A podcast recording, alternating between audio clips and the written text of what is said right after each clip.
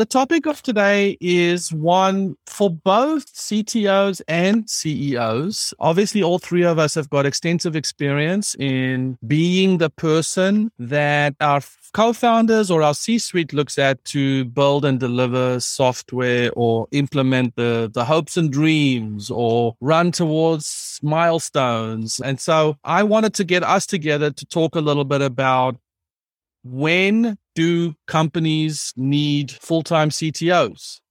When do they need fractional CTOs? I have opinions about if they need CTOs at all. Some school of thought is you always need a CTO, they just look different. And so I thought that the three of us could have a little conversation about what we've seen, what our experiences have shown us, what has it looked like for you to work in a really, when is it too late, I would say? Or when have you walked into a situation where complacency has just produced a really slow delivery cycle or bad quality?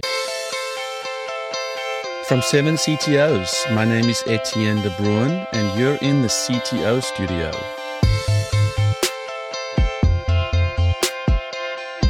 Seven CTOs is a global collective of CTOs helping each other become world class leaders through our peer groups that meet once a month, as well as one on one coaching and mentorship.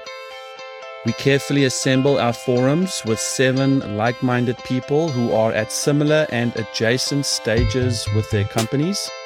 They help each other solve challenges unique to technical leadership roles. Each forum gets assigned an executive coach who leads conversations of emotional support and growth, as well as holds space for difficult conversations we need to have sometimes. Check out 7ctos.com and apply today. Mention CTO Studio and get a free strategy session with yours truly. And I truly look forward to hearing from you. Okay, so let's jump into CEOs, co founder, whatever comes to you. They've built a product, they've built it on the backs of a dev shop.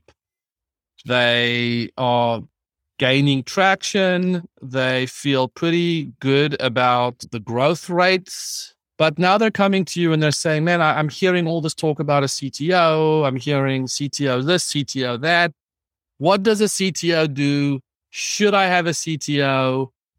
What do you tell them? What are the questions that you ask, or what comes to mind for you as I'm saying these things? What are some of the first instincts that you have, both of you being seasoned CTOs? I think my first reaction there is the situation you're describing. You've already solved a lot of the initial risks, or at least started to address uh, many of the initial risks in any startup. So right off the bat, you've answered some key questions, which which are: Am I building something people want? Are people willing to pay for it? And how will people find me? And I think those before you get into questions about technology and, and how things will be done, you need to answer those questions. So it sounds like in your your scenario, somebody has already answered those questions. Uh, then getting into the CTO, I look at it as a, a de-risker. So looking at your own background and your own expertise, what, what are your blind spots? Is the tech, how big a, blind spot is technology? And looking forward in the business, how much are you going to rely on technology to drive enterprise value? And if the, that scale, either we're looking to drive a lot of value, enterprise value out of technology and technology is a pretty big blind spot for me, then it's probably time to talk to a CTO or bring on a CTO. Yeah. So two things come to my mind usually. It's there's a technology leader, as in a technology, you need to bring in technology leadership into your organization, or is it organizational leadership? And so there's there's different ways of approaching it. Look, my technology house is on fire and I need someone to either A, put it out or put it on a better path of success. And the question that you become is that you need to ask then is that is this a CTO that needs to come and do this, or is it some other type of technology that needs to come in and solve this particular problem? When it's an organizational challenge, so that you're then going into the growth and the scaling parts of your business, which is your organization. And so I think there's a great deal of confusion out there as to where am I on the organizational growth scale. And I think there's a tremendous amount of confusion as to when is the right time to bring on a CTO as opposed to a technology leader. Mm. Um, and I think that perhaps more CEOs need to be challenged on why they feel they need to have a technical leader on board. And is it someone who's just going to go put out technology fires and, and, deal with those devs that don't seem to understand what the heck I'm asking them to do, or they're building stuff that I don't understand it. The CEO, regardless of whether technology is a blind spot to them or not, if they are building a company, they need to be able to understand why why this person coming on board, and by the way, this person being at his level or her level, they need to ask the question as to this person's going to take care of this. So what does that free me up to do? Um, and what is that going to make? How is that going to make the org successful? Because I brought this person on board. And so I think most CEOs do not know how to have that conversation and discussion. Most of the times it's putting out fires. Yeah. And if you and if someone is calling to you about putting out a fire, then you have multiple entry points. Like for me, it's a conversation about why a fractional role would sound better, or even advisory wise, why something would be better. I think the, the biggest issues I've come across is when they have a technical co-founder and there's a lot of issues and they want you to come alongside and ease yourself into the process and take over or keep this madman away from my from the code how do we lock it down there's so many different things that come about so, eh, but but honestly, at the end of the day, for me, I see it all as organizational issues and less about a technical issue or a technology issue or even a business issue for that matter. It's just that most of the time it's an organizational issue. And I don't know, most leaders don't seem to really understand it is a process that your organization needs to go through. And guess what? You're the one who has to figure that out. And there's not this magical person that's going to come in and just put your org on the path to success.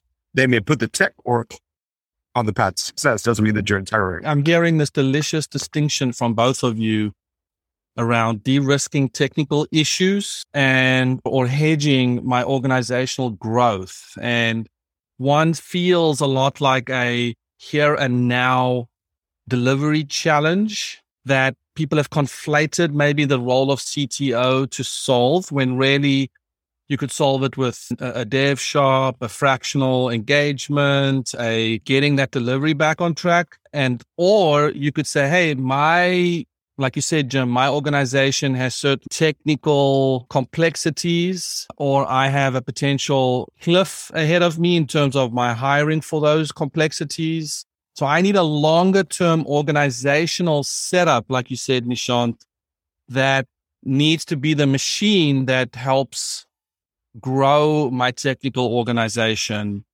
versus the I have a couple glitches in my technical delivery. I may not need a CTO for that. Yeah, and that's where the fractional side comes into play because the fractional, when you're bringing on a fractional CTO, you're not trying to. Well, my favorite part is that most CEOs thinking that they're going to get a CTO, a full time CTO for a fraction of cost hang on, no, that's not what's happening right now. But really, it's about you. You scope what is it? What are what are some of the major heart broken issues that you're facing right now? And let me either fight a way to fix it and put it on the path to healing, or let me increase velocity on something. Like you've got a delivery that you've got to get to in order to get to your Series A round or whatever. Like you have something, right? You got uh, at the end you mentioned a cliff, and I, I find it very awesome that it's always a cliff. Someone's dying at the end of it. But the funny thing about it is that I think again, it's a fractional person can come on and really understand, hone in on that particular problem, and then get to delivery.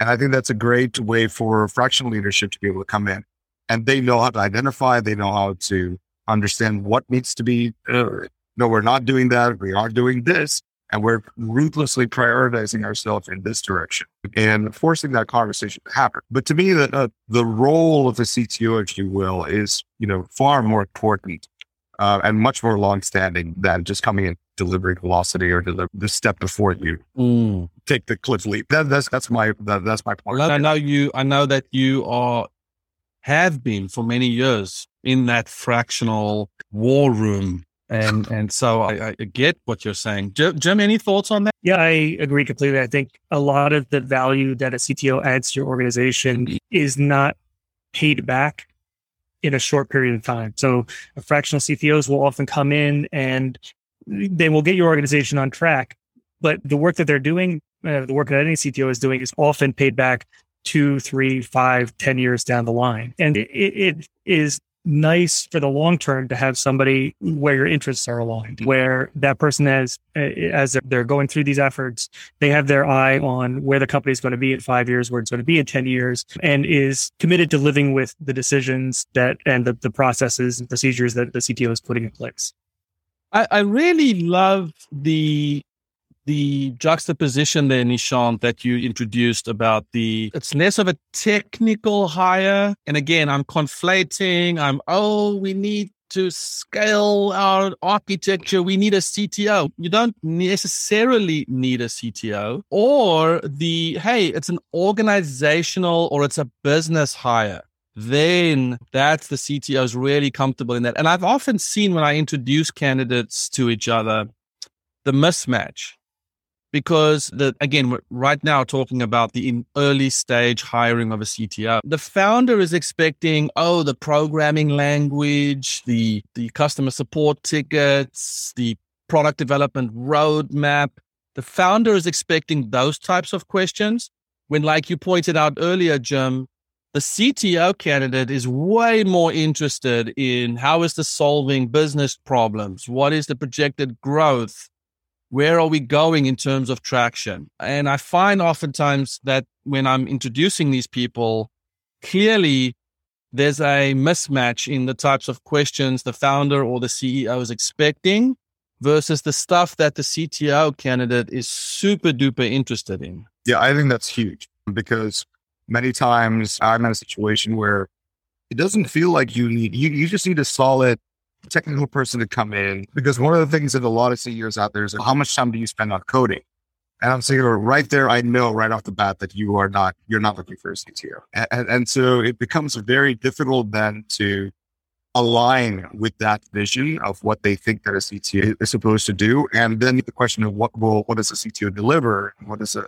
As Jim said, I, I love what you said, Jim, earlier about the, the long, which is, you know, those decisions, you're not going to see the turnaround like scaling architecture, let's be honest with ourselves. We scale an architecture, you're not going to see the, the, you might optimize something and you might see an increase in, in output. But uh, again, long term and creating business value is not on day one. And, but, and then there's, but there's also decisions that need to be made along the way to scale that architecture and get to that point. Uh, that's what I'm saying. I think uh, at the end, you know, the, the mismatch that you're identifying in the marketplace when you're trying to bring people together, uh, I faced that so many times because either a because when I ask business questions, I always get this puzzled look on CEOs' faces. When most of my discovery sessions are really about trying to understand the boundaries of the vision of whatever it is that they're trying to solve. And I tell them, I said, so one of the things I keep saying is that, look, you're, you do not seem to have a clear product vision. And without product vision, it's hard to be, in a way, dogmatic about your technical choice. And the dogma in our culture tends to be something that you get, you know, like, not, not for us. We're not, but hang on how do you make decisions of that? Because if I'm able to go anywhere with my technical decisions, I'm going to put that organization in jeopardy very soon. Just to, to, flip it around to, I've tried to switch the conversation about technical debt, not being technical debt, but organizational debt. Because I think when you put it in technical debt terms, it seems like it's one department's issue. And no, it becomes the entire organization's issue because there's a downstream effect, there's an upstream effect, there's a whole, we're not able to implement faster, we're not able to it becomes an organizational issue and it's driving your business value down. And, and by the way, worse when an investor comes in and does an audit on your stuff and they find out that you have, you missed out on this great opportunity because you haven't dealt with this tech debt.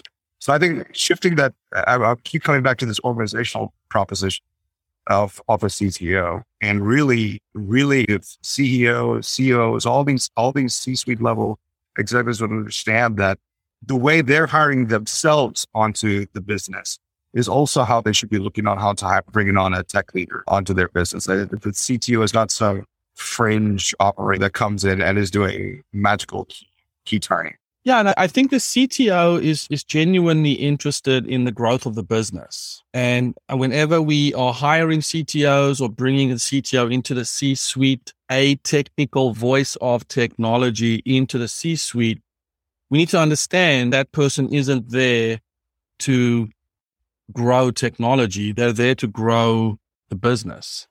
And I think that's the conversation that people are often not ready for. Yeah. And I think the, the T there in the CTO is how do we use technology to create leverage to grow the business? That absolutely.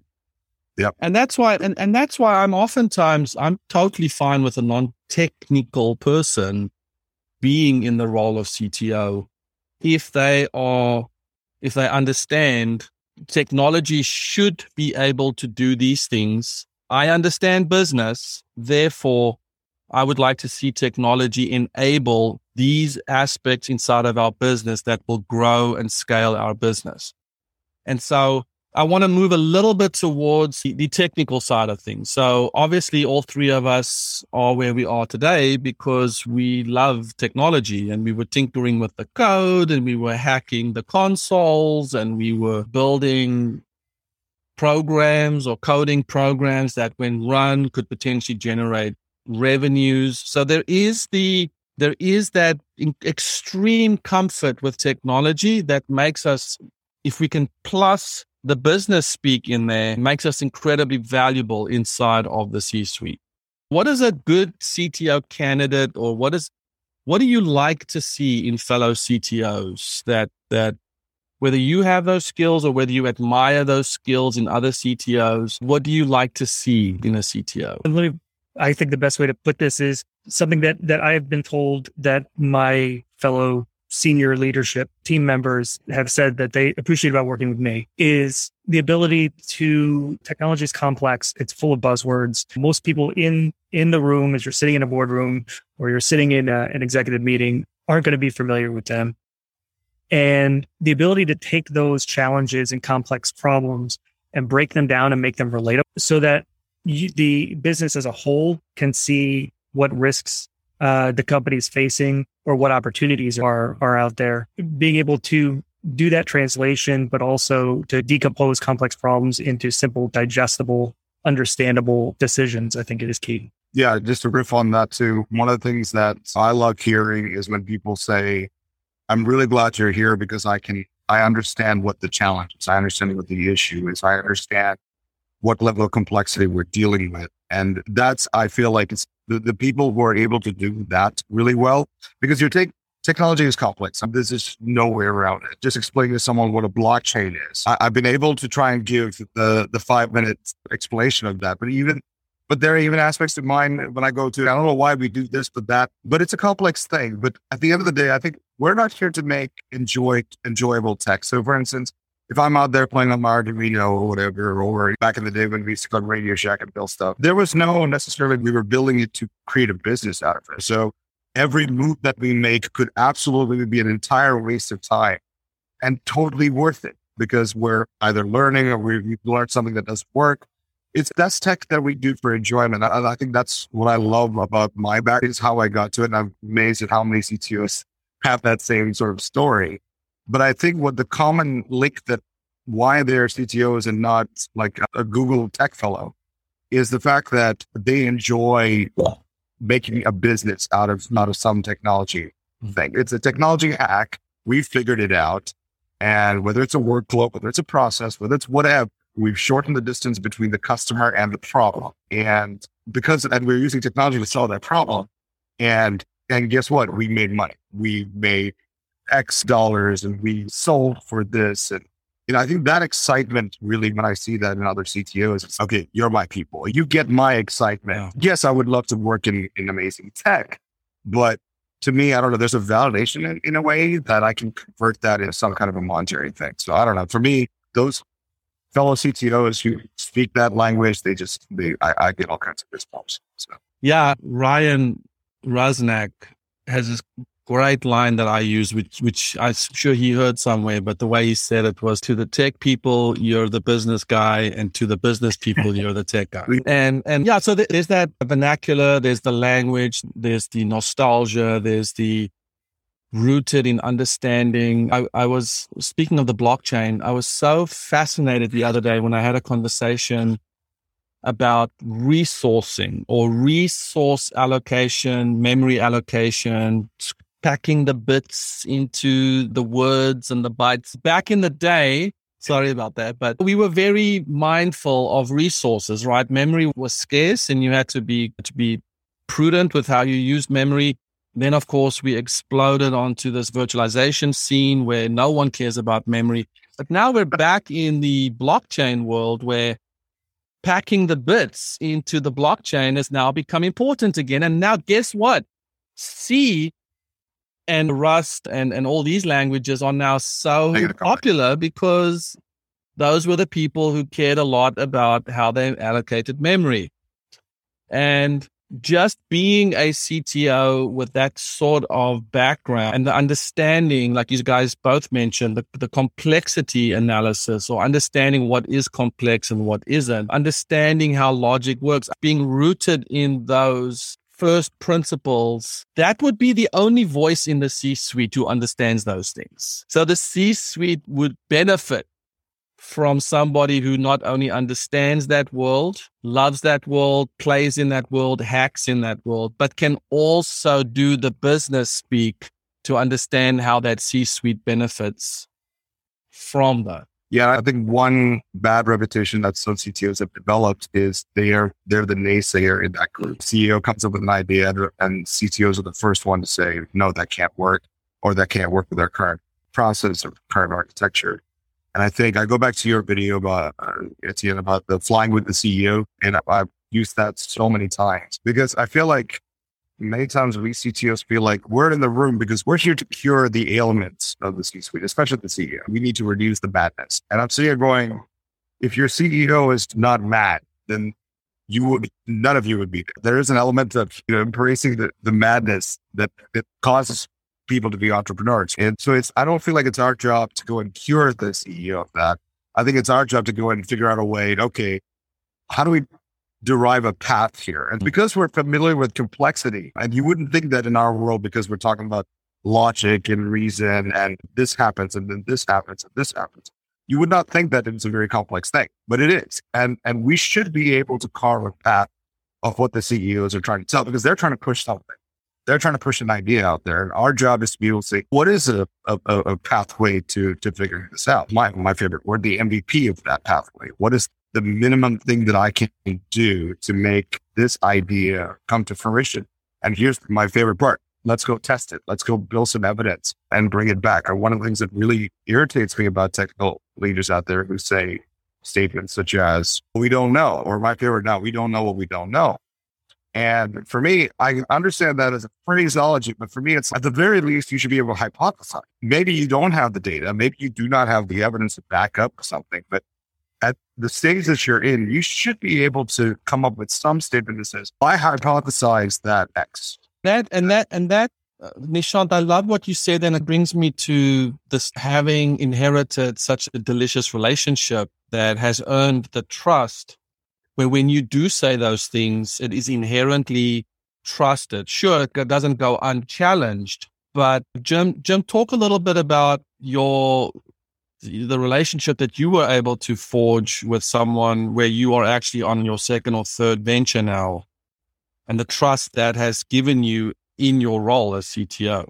Yeah, my myself and my co-founder have been working together about 15 years across across three different companies, and it's interesting talking about the different roles and can we open this with different levels of technology leadership? And I've played them all across three companies. I was a well, more on the architecture side, an engineer when I first uh, started working with my, my co-founder. And then I was a fractional and, a, and an advisor and then uh, a co-founder then for this company. And my co-founder is also very technical. He's uh, computer science and IT.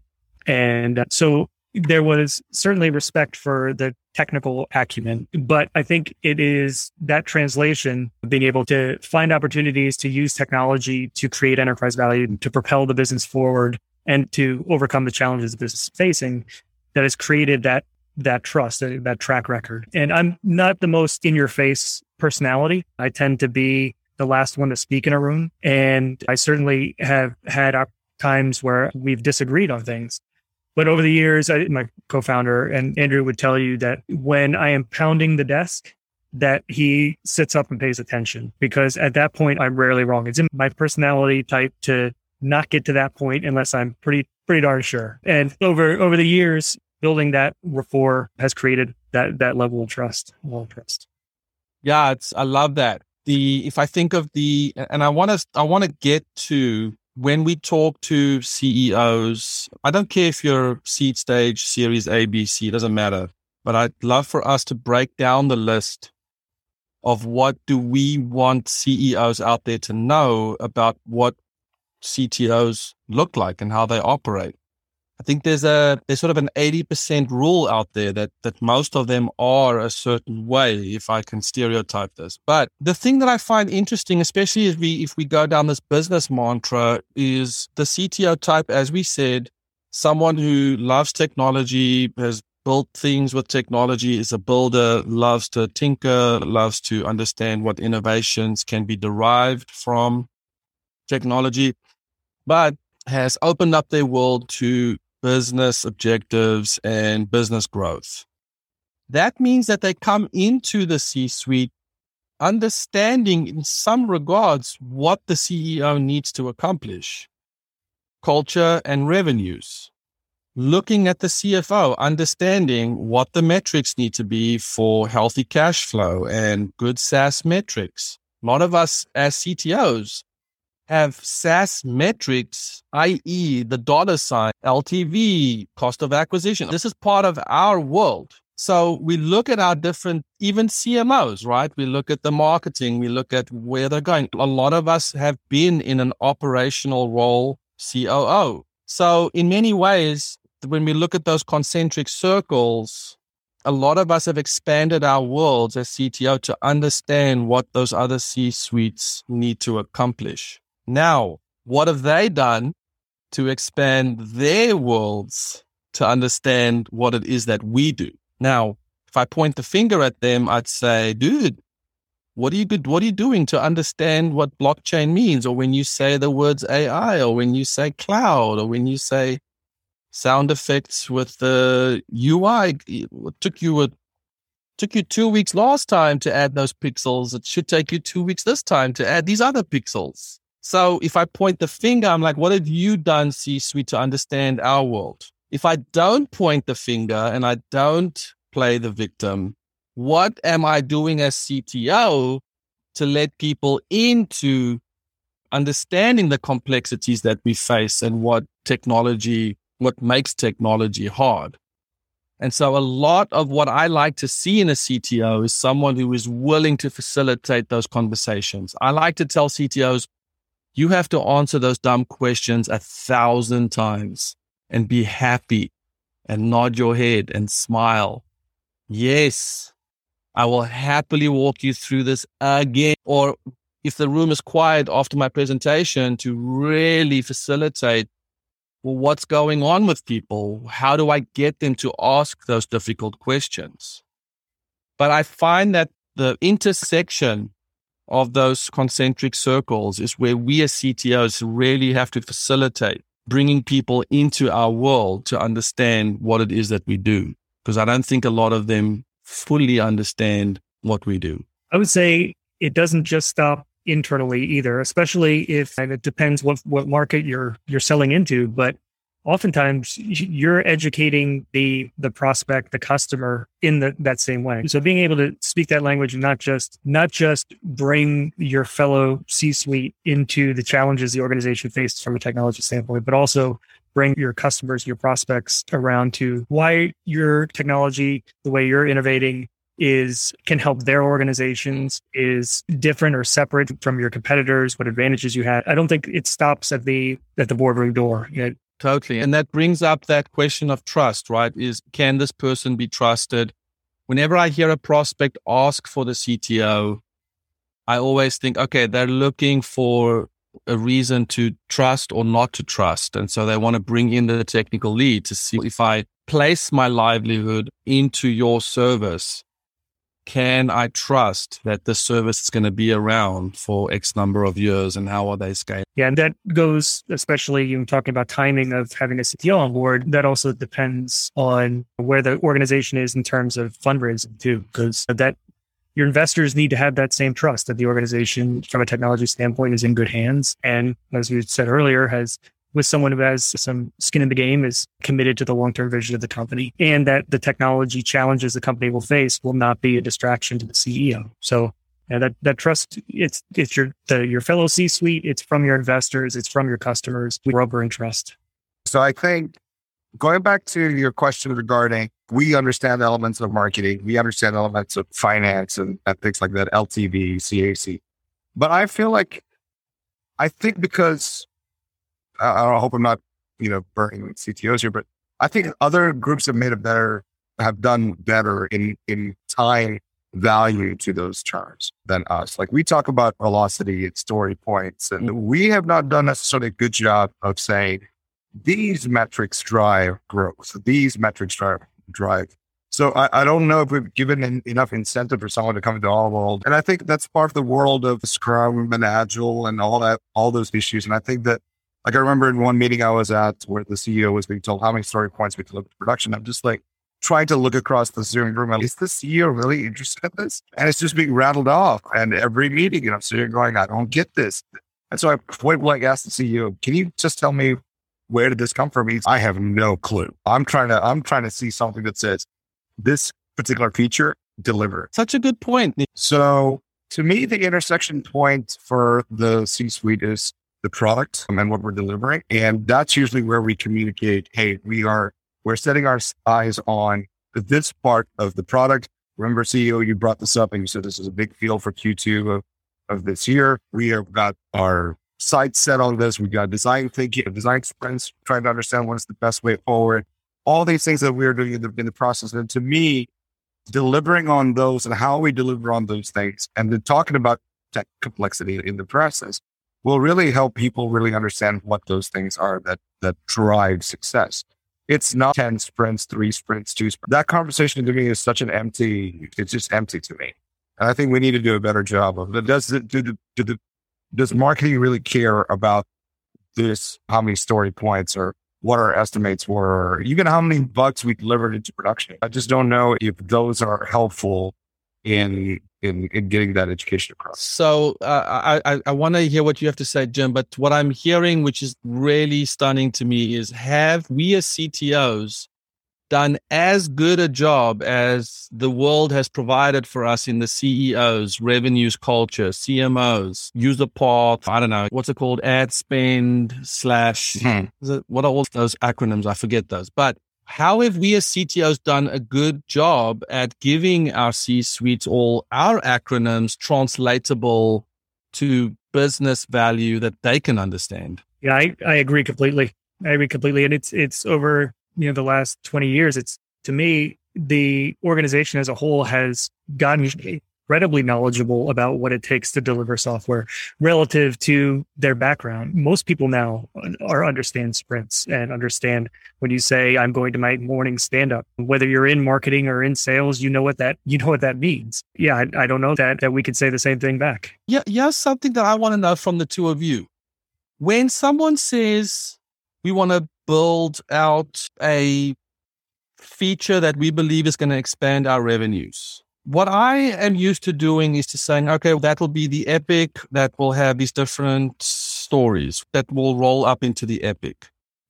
Why am I not saying, well, my estimation is it's going to take between eight to 12 sprints. Okay. And our sprints are two weeks. And our, yes, there's a buffer for issues and issues, but it can't be that hard to say, okay, I know how many developers are in the sprint. I know what we pay those developers. I know what the sprint's going to cost us. I know how many of those sprints.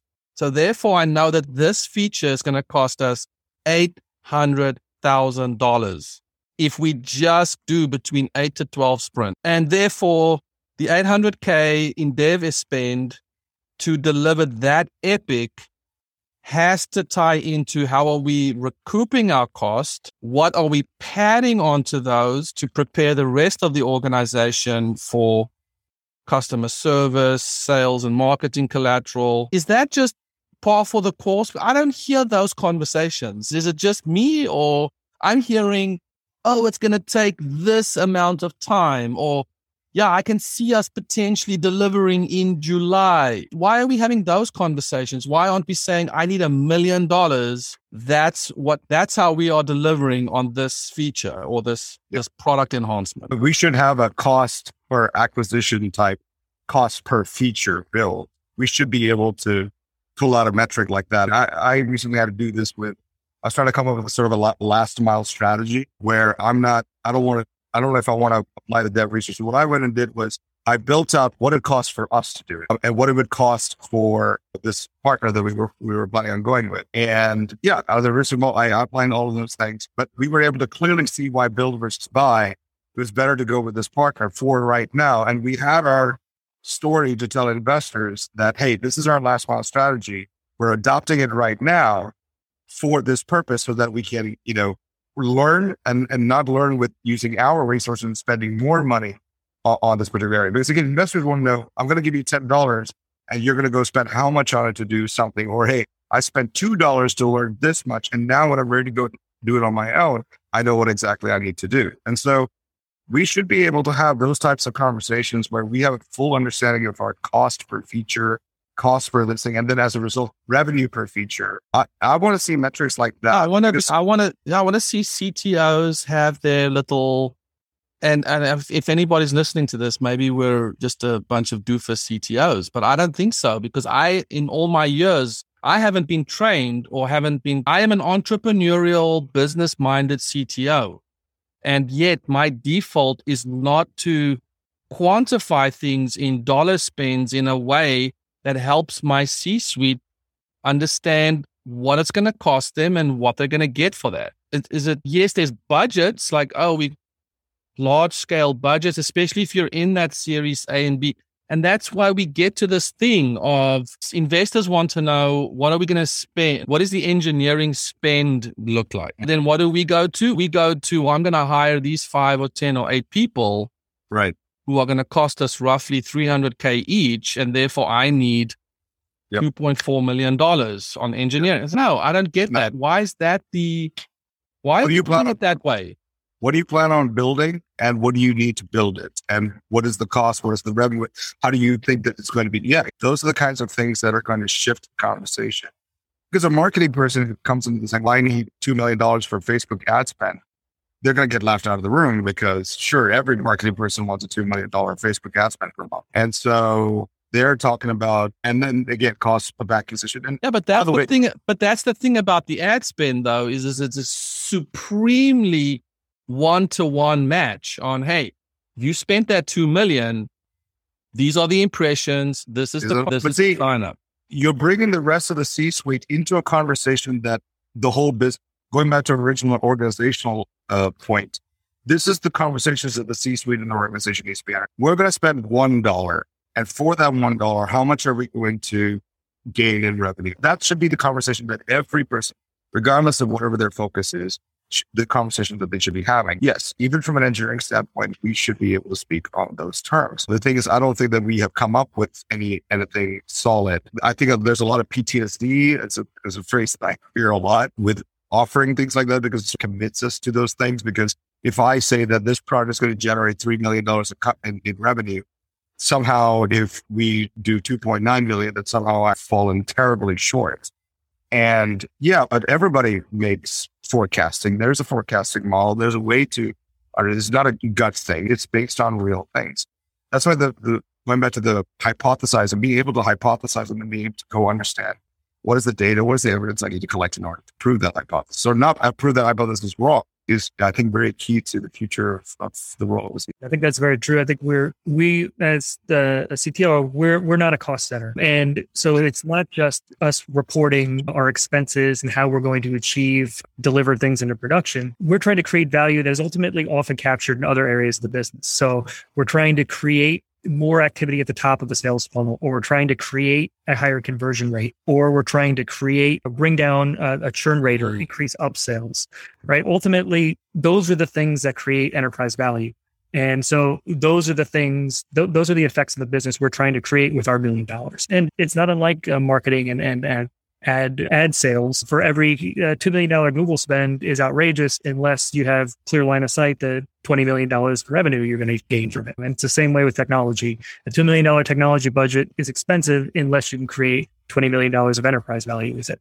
I, and, and this is where I want to, this is where I want to get to, which is I want my CTO to be the person I can collaborate with on achieving my business objectives. In other words, they need to challenge me, question me, push me on, and I call it rest. You got to wrestle in the C suite on is this what our business needs to accomplish in the next 12 months, 24 months, 36 months? But then be able to say, okay, if the net increase is going to be 15%, that's what these dollars. Now we got to put our spreadsheet dollar hats on. The, our love for numbers, our love for code should somehow translate in our love for, for units of measure that we can distill down and say, if you add an extra 50 cents per minute to this activity, then that gets us this close, much closer to our goals.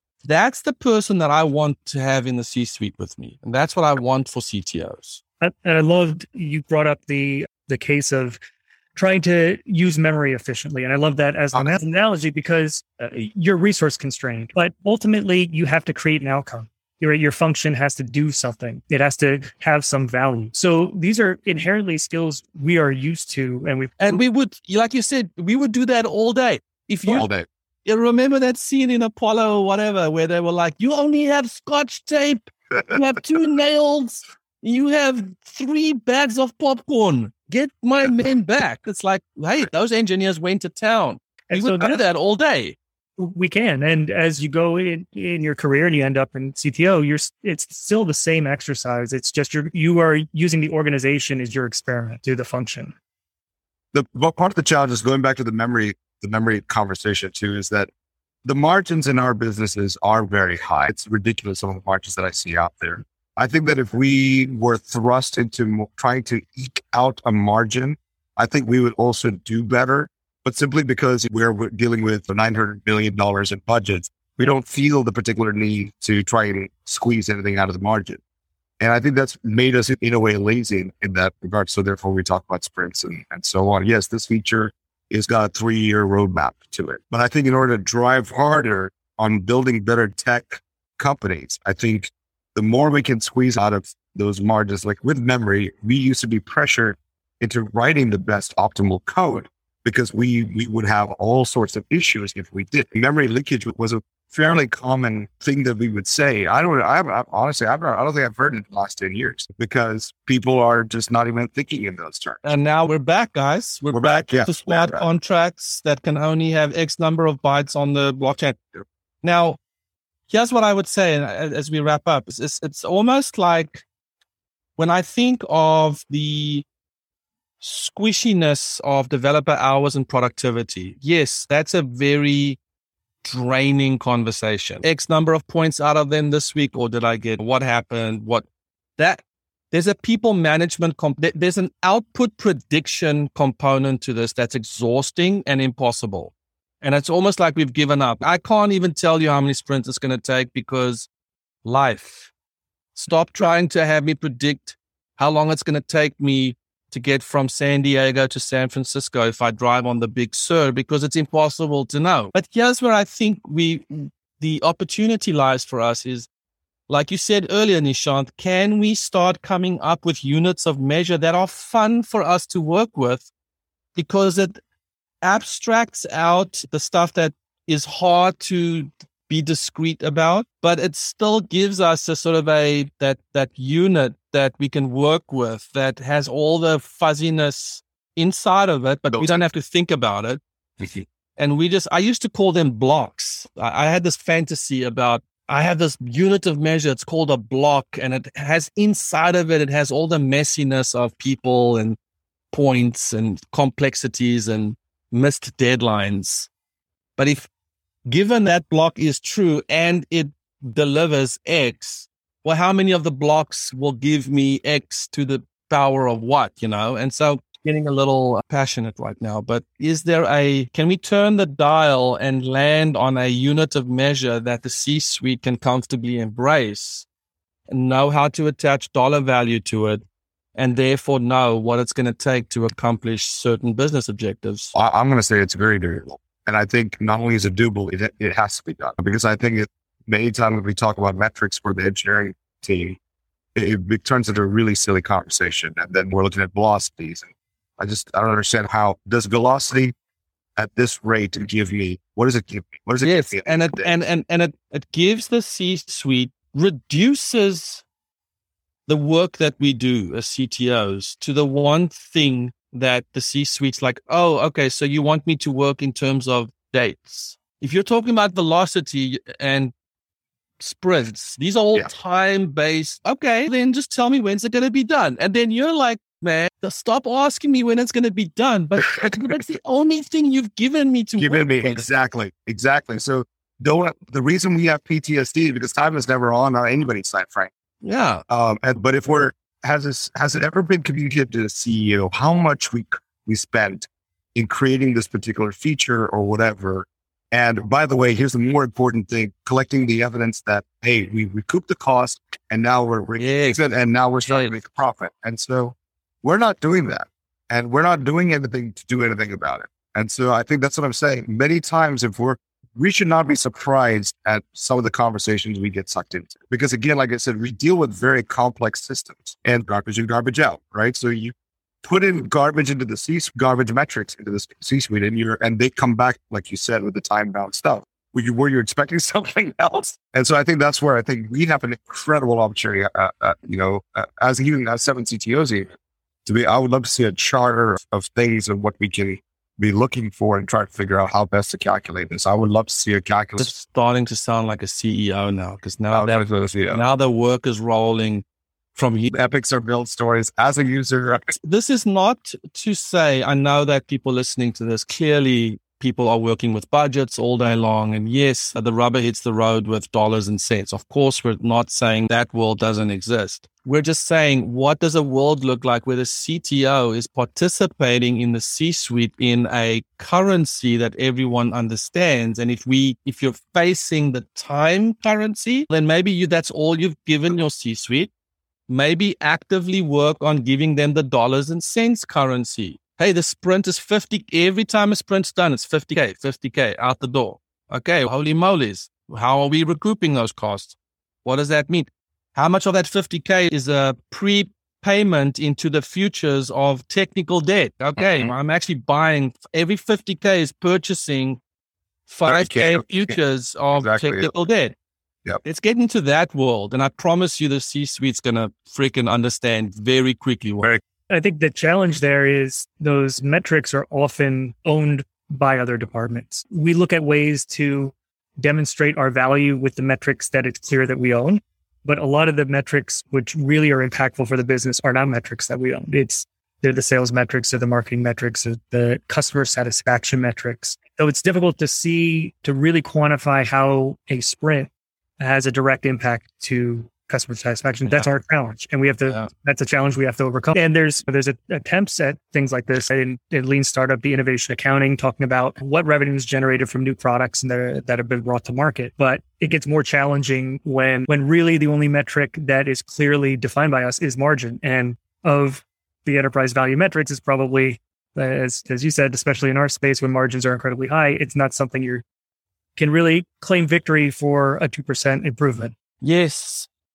Jim landing us on the cold reality that this is not an easy thing to, to solve. It's not. It's hard to, but I, I would say, hey, CTO, spend your time on paving that communication. Like work hard at bringing that into the C suite versus like the gatekeeper of deliveries and deadlines and those are difficult. Can this be done conversations? Like this is this is what a naive c suite's going to keep throwing at you and it's your job to educate to earn their trust to be empathic about the business growth and to be the people that that the c suite can talk to about what's going on in the engineering department which in many SaaS companies it's the biggest spend they have on the P&L. But there is no one more qualified in that room to draw those connections. So let's let's do some spreadsheeting, man. Let's let's fall in love with our spreadsheets again. My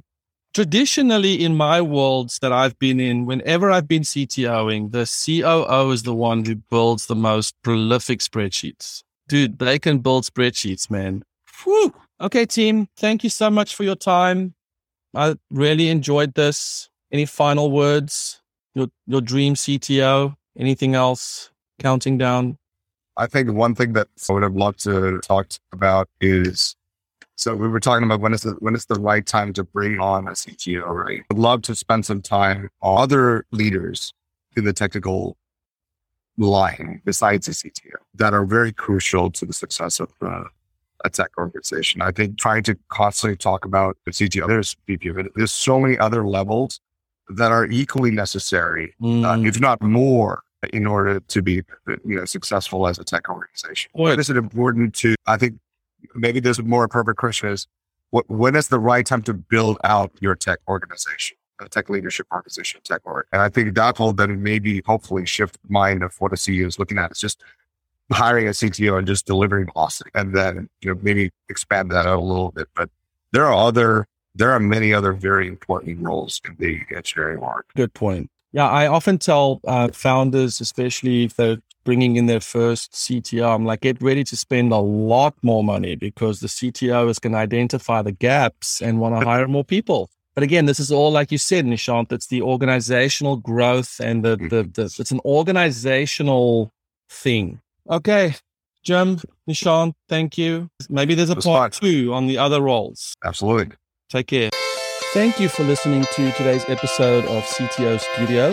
This is a little taste of the many conversations we have inside Seven CTOs. In addition to our peer groups, Seven CTOs members are also part of Slack, where ad hoc issues can be addressed by the larger collective. We also have one to two Zoom calls a week where we go deep on specific challenges like brand new technologies, hiring strategies, people management, and expanding our influence and branding as technology leaders. Also, check out 7ctos.com, where we publish our list of events like upcoming retreats and colloquiums in a city near you. Applications are always open, so mention CTO Studio when you apply and you'll get a free strategy session with me. Wouldn't that be fun? See you next week.